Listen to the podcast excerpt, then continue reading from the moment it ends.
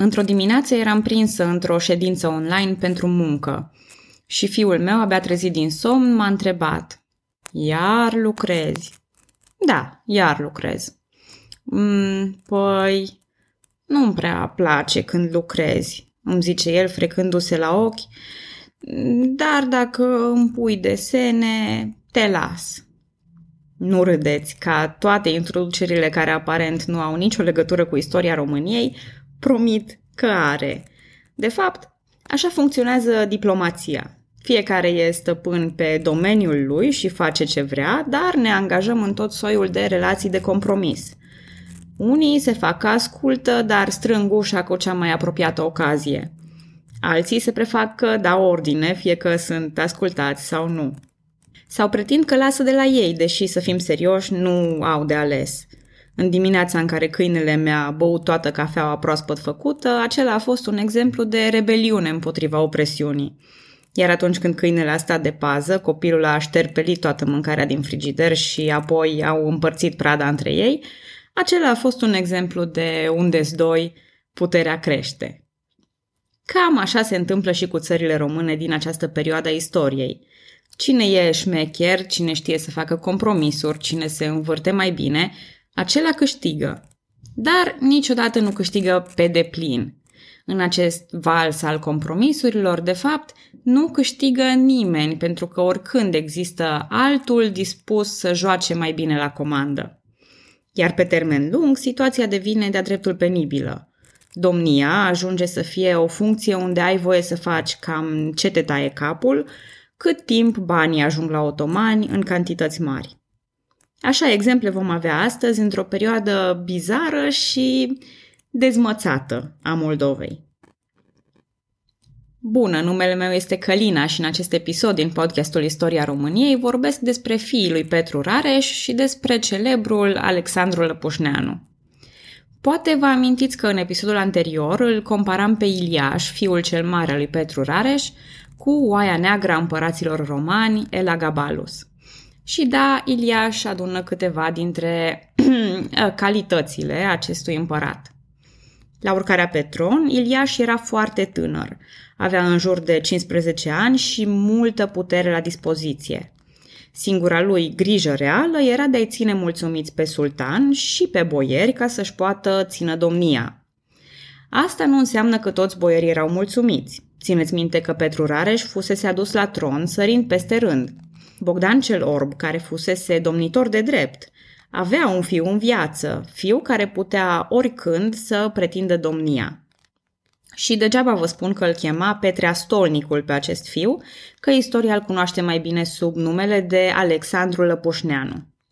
Mai pe față, mai pe ascuns, boierii îl vedeau pe acesta ca o posibilă variantă în cazul în care lucrurile nu ies așa cum trebuie cu dinastia lui Petru Rareș. Momentan, Polonia însă reînnoiește alianța cu Moldova și îl acceptă pe Iliaș Rareș ca domn. Aceasta îl mai liniștește psihic pe Iliaș, care începe să petreacă zilnic. Avea sfetnici turci și cadâne la dispoziție și nimeni nu îndrăznea să-l contreze. Grigore Ureche sugerează că domnitorul întreținea relații intime atât cu bărbații cât și cu femeile din compania sa. Iată cu exactitate ce spune cronica. Citez. Din afară se vedea pom înflorit, iar din lăuntru lac împuțit, că avându lângă sine sfetnici tineri turci cu care ziua petrecea și să dezmierda, iar noaptea cu turcoaice curvind, din obiceiele creștinești s-a îndepărtat. Am încheiat citatul. Deci ia să vedem ce a mai rămas. Tânăr de 15 ani, bifat, Petreceri și dezmățuri, bifat. Bănuit de bisexualitate, bifat. Cei mai rămâne lui Iliaș pentru a se transforma pe deplin în Elagabalus. A, mai rămâne adeziunea la o religie exotică și străină propriului său popor. Nu vă îngrijorați că o face și pe asta. În 1551, Iliaș Rareș abdică, se convertește la islam și intră în serviciul sultanului. Apropo, expresia din epocă pentru convertirea la islam este a se turci, mai ales că aceasta venea cu un nou nume pentru cel convertit. În cazul lui Iliaș, noul său nume a fost Mehmet. Sultanul l-a numit pașă la Silistra, de unde își continuă viața de petrecăreț. Nu a fost o viață prea lungă, fiind ulterior acuzat de fraudă și închis la bursa. A murit cel mai probabil otrăvit la doar 22 de ani. Turcirea lui Iliaș a stârnit reacții de proporție în Moldova, unde chipul său, zugrăvit la mănăstirea Probota, a fost înnegrit, iar numele lui a fost șters din diverse pisanii și documente. Fratele lui Iliaș și al doilea fiu al lui Petru, anume Ștefan Rareș, are o domnie și mai scurtă. E greu de spus exact ce ar fi vrut să facă, să fie mai rezervat, să-i trădeze la un moment dat pe otomani, să ducă poate exact stilul de viață al fratelui. Nu vom ști niciodată. Asta pentru că la prima bătaie pe care o încasează Ștefan e ucis de boieri. Mai exact, el pornise ca aliat al sultanului într-o expediție în Transilvania și a reușit acolo să captureze o pradă de război impresionantă. Dar a fost prins din urmă de Ștefan Batori și de condotierul Castaldo. Ștefan își pierde prada de război, dar reușește să scape și se întoarce în Moldova, unde se înconjoară de turci. Mă rog, un cuvânt mai potrivit ar fi că se blindează cu turci. Dar mâna lui Castaldo e lungă și, la ordinele lui, boierii complotează împotriva domnului. La Țuțora, într-o expediție de vânătoare, boierii îl ucid pe Ștefan Rareș. Îl aleg în schimb pe un boier dintre ei, un anume Ioan Joldea și pentru a-i legitima domnia lui Joldea, ei decid ca acesta să se căsătorească cu Ruxandra, fica lui Petru Rareș și sora lui Iliaș și Ștefan. Decizia boierilor nu șade însă prea bine cu regele Poloniei, Sigismund al II-lea. Nici cu el, nici cu protejatul său Petrea Stolnicul. Așa că, după cum vă puteți imagina, Ioan Joldea nici măcar nu a ajuns la Suceava ca să fie uns domn. El a făcut un popas la Șipote, unde Petrea Stolnicul, cu ajutor de la polonezi și de la boierii dizidenți în frunte cu Ion Moțoc, îl prind și îl anihilează rapid. N-am zis că îl ucid, căci calea pe care o aleg este cel puțin interesantă. Lui Joldea îi se taie o parte din nas și e forțat să se călugărească pentru a fi incompatibil cu funcția. Scăpând cu viață, el s-a refugiat în Transilvania, unde a întemeiat o familie atât de numeroasă încât descendenții lui trăiesc și astăzi la Năsăud și în alte zone ale Transilvaniei. Petrea Stolnicul e un domn și botezat Alexandru. Partea cu Lăpușneanu e o poreclă. Domnul păstrează însă ideea lui Joldea și se căsătorește cu Ruxandra. Cu siguranță că atât numele lui cât și numele primei doamne vă sună cunoscut. Asta pentru că în 1840 Costache Negruția a publicat o novelă cu acest nume în Dacia Literară. Și novela face parte și astăzi din programa pentru bacalaureat și are meritul de a fi prima novelă romantică istorică românească. Acțiunea ei se petrece însă în timpul celei de-a doua domnii, iar noi suntem abia la prima. Așadar, ajuns la domnie cu sprijin de la polonezi, era natural ca Alexandru Lăpușneanu să se ocupe mai întâi de stabilirea bunelor relații cu Polonia. El depune chiar jurământ de fidelitate, dovedind că e posibil să joci la două capete, anume să ai doi suzerani, polonezii și otomanii. În 1553, el se ține de cuvânt și trimite sprijin militar polonezilor împotriva tătarilor. În bunul obicei al domnitorilor moldoveni, el se implică în politica țării românești, unde îl susține mai întâi pe Mircea Ciobanul și apoi pe Pătrașcu cel Bun. Asta e tot o politică rămasă de la Ștefan cel Mare, în care uneori domnul Muntean sprijinit inițial nu mai convine după un anume timp. În 1556 îl sprijină pe Ioan Sigismund Zapolia în Transilvania, sperând că va redobândi moșirile de la Ciceu și cetatea de Baltă. Nimeni nu se grăbește să îi le dea înapoi, așa că, doi ani mai târziu, Lăpușneanu strânge ușa cu o serie de incursiuni în Transilvania. Astfel, dieta de la Alba Iulia decide în cele din urmă să-i dea cetățile. Turcii își pun câteva semne de întrebare cu privire la intențiile lui Lăpușneanu, care aparent dispune de energia și resursele necesare pentru a se implica în tot felul de conflicte și alianțe – această independență nu cade prea bine cu poarta, dar ca norocul, Lăpușneanu știe leacul perfect. Bani. Mulți, mulți bani. Chemat la sultan pentru a fi tras la răspundere, el trimite în schimb niște pungi de bani ca să vorbească în locul lui. Strategia aceasta funcționează, așa că Alexandru Lăpușneanu rămâne sigur pe sine ca domn al Moldovei. Merită acum să fac o paranteză și să vorbesc despre unul dintre acei oameni care apar la curțile domnești și au diverse funcții, dar nimeni nu știe exact cu ce se ocupă ei. Iacob Heraclid era un astfel de om la curtea Moldovei, iar povestea vieții lui e prea interesantă ca să o ocolesc, mai ales că el se va implica intens în evenimentele ce urmează. Așa că vreau să-l cunoaștem mai bine, ca să știm cu cine avem exact de a face. În 1511, în familia unui marinar de pe insula Creta, sau poate Samos, se naște un băiat, al cărui nume nu-l cunoaștem, dar care va căpăta în circumstanțe dubioase numele de Iacob Heraclid. El intră în slujba unui grec, originalul Iacob Heraclid, dacă se poate spune așa. Iacob era un adevărat nobil și avea titlul de despot peste Samos și Paros, două insule ce astăzi fac parte din teritoriile Greciei. Asemeni cuvintelor dictator sau tiran, titulatura aceasta de despot a evoluat în timp. Ea atunci nu era încărcată de conotațiile autoritare negative.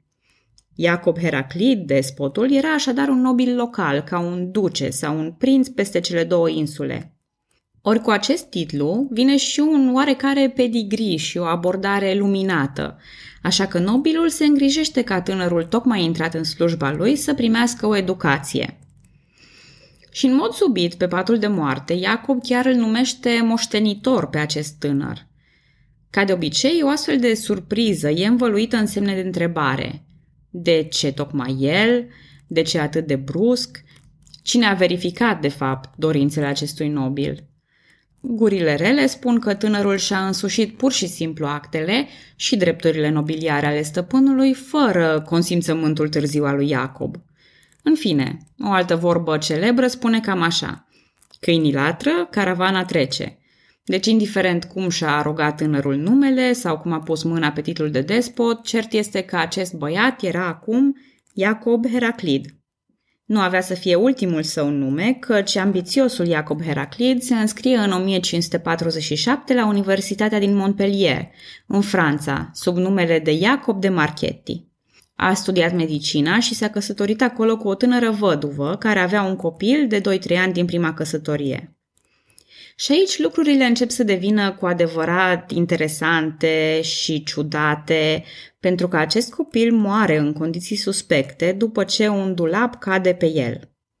Ei, și dacă tot sunt aici, hai să fac și un pic de educație. Să știți că asta e o problemă și în ziua de astăzi. Aproximativ 200 de copii au murit din anul 2000 încoace din cauza obiectelor de mobilier care nu sunt fixate pe perete. În general e vorba de comode, biblioteci, dulapuri și așa mai departe.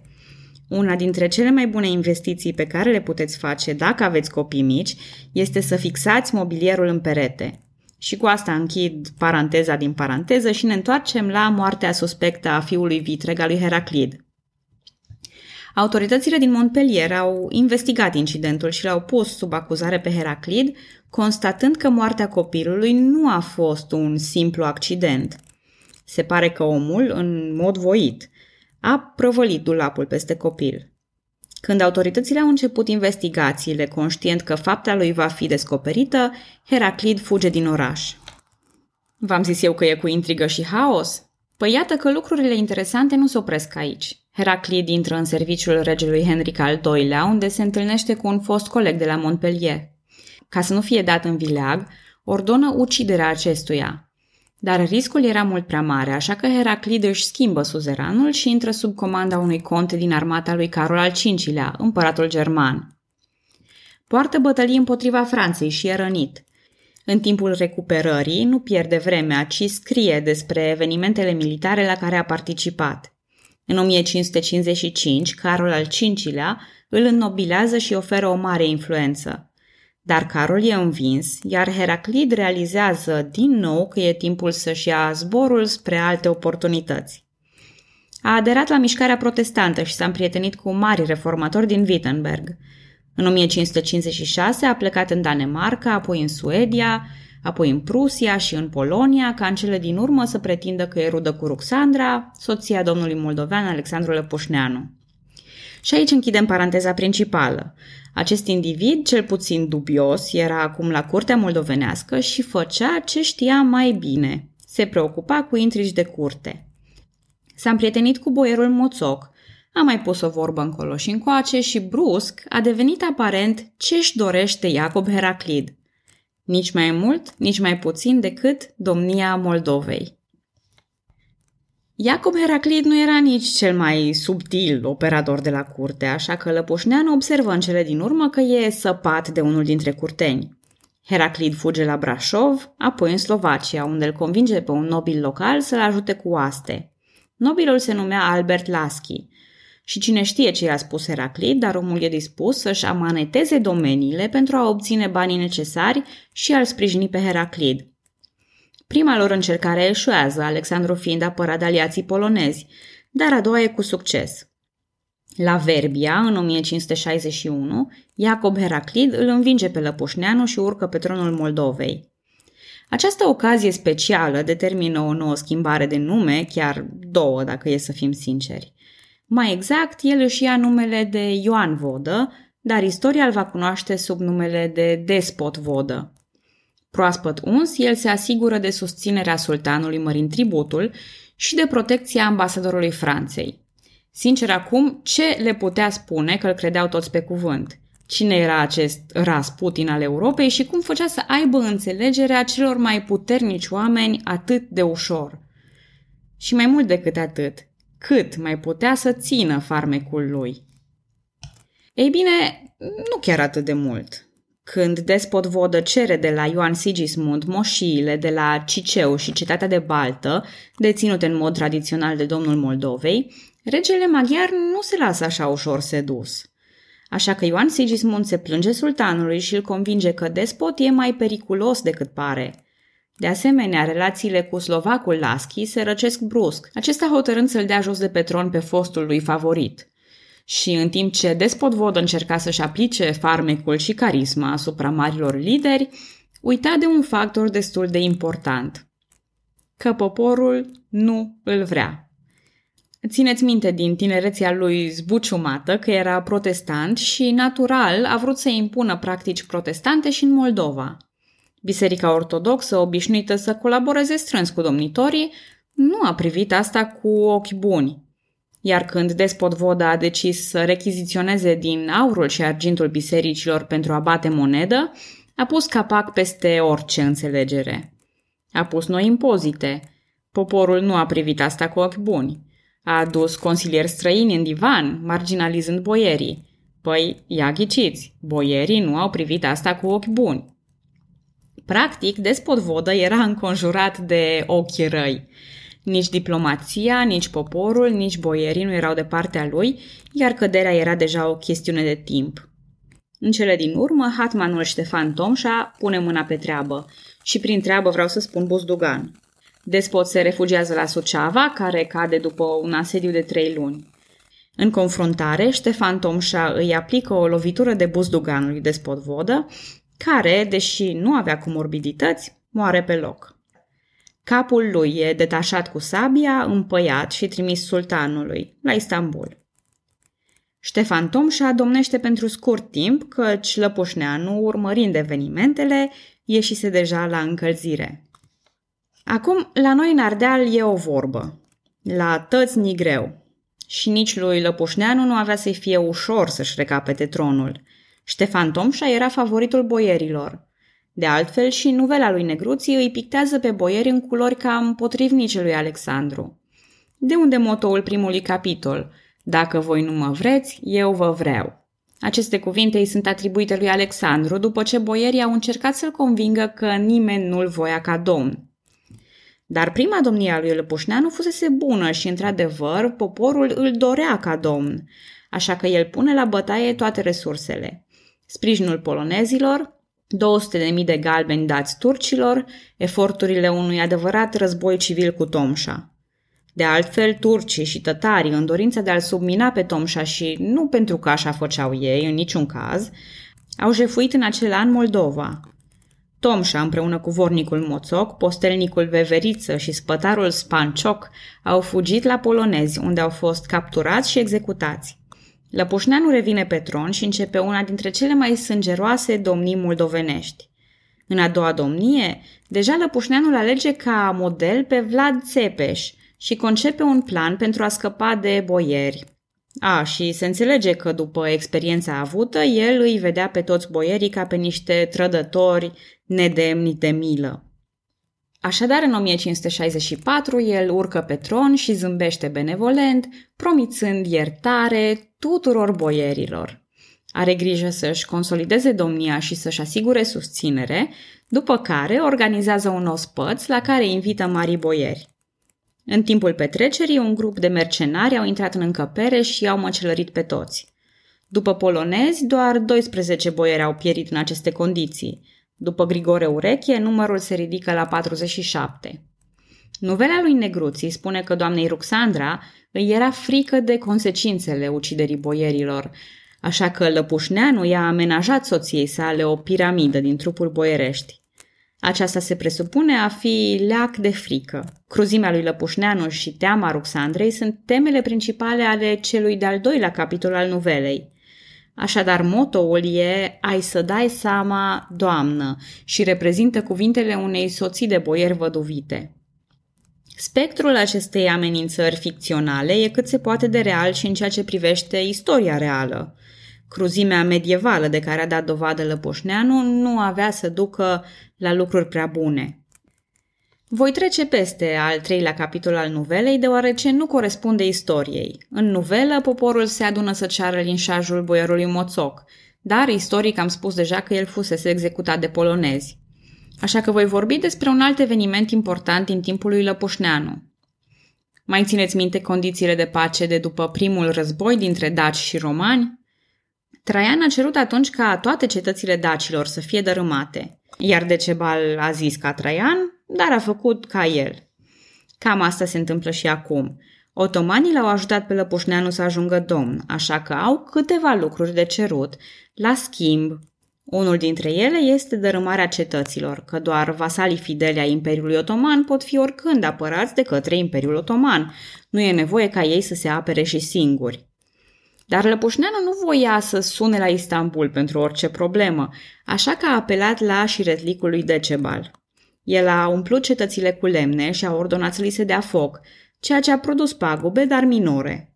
După cum știți, majoritatea zidurilor de piatră nu ard la foc de lemne, așa că toate cetățile moldovenești, cu excepția Hotinului, au fost teoretic distruse și practic parțial păstrate. De ce spun cu excepția Hotinului? pentru că acolo se așează o garnizoană otomană care folosește cetatea ca bază de pornire în jafuri după bunul plac. Apropo, în această perioadă, când ordinele otomanilor erau de a dărâma cetățile, Lăpușneanu a mutat cetatea de scaun la Iași. Oficial, acolo nu avea cetate per se, ci doar reședință. Oricum, această schimbare avea să fie cu bătaie lungă, Iași devenind acum mult mai importanți în istoria Moldovei. Deși percepută ca sângeroasă din perspectiva boierilor, domnia lui Lăpușneanu a fost una distinsă. Să nu uităm că, în general, cronicarii sunt oameni înstăriți, de obicei din clasa boierilor. Așa că trebuie să procedăm cu grijă când citim cronici. Dar există și cronici care sunt favorabile lui Lăpușneanu, anume cele bisericești.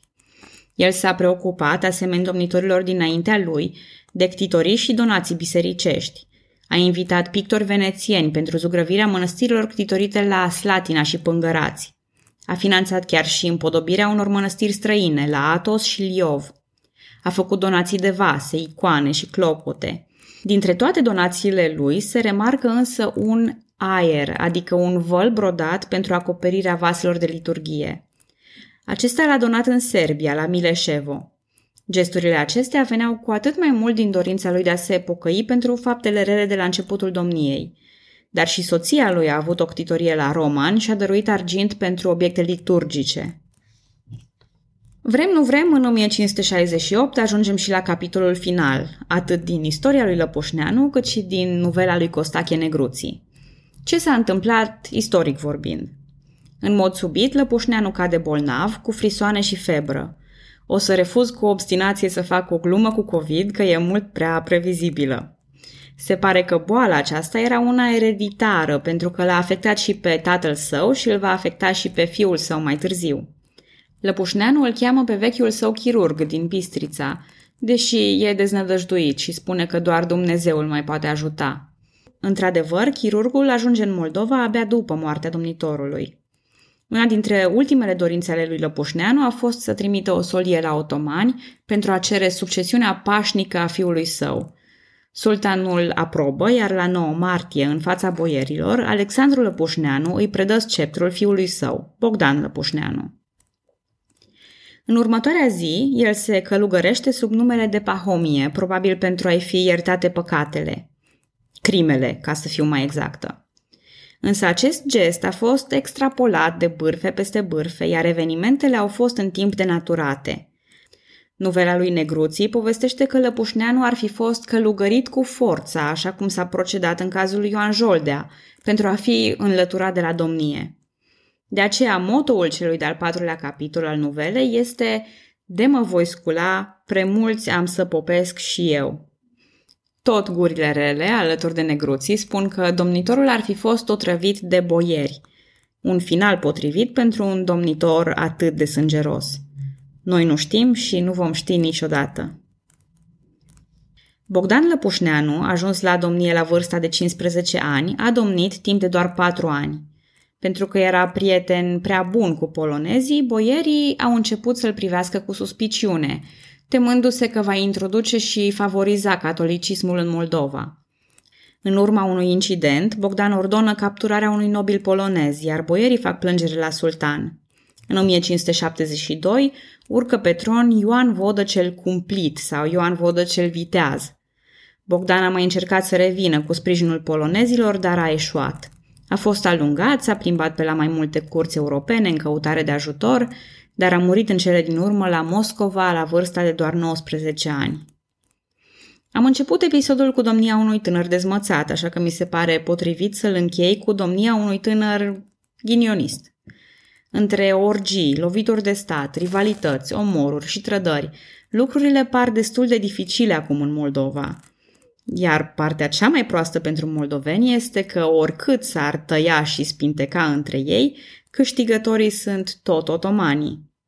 Pentru că, la drept vorbind, cum spuneam și la începutul episodului, otomanilor nu le prea pasă cine domnește, cât timp ei au liniște și își primesc banii. Pentru ei, toate aceste drame moldovenești sunt mici și încă nimeni nu are viziunea măreață de a face mai mult. Dar data viitoare dezbatem de ce Ioan Vodă e viteaz pentru unii și cumplit pentru alții. Și încă o mențiune. Nu vă îngrijorați, nu vă impacientați, mergem înainte, episod cu episod, dar volumul de informație e mult mai mare, așa că înaintez mai încet. Eu fac toate eforturile ca episoadele să apară constant și să le ascultați cu plăcere. Fapt pentru care vă mulțumesc. Pe data viitoare!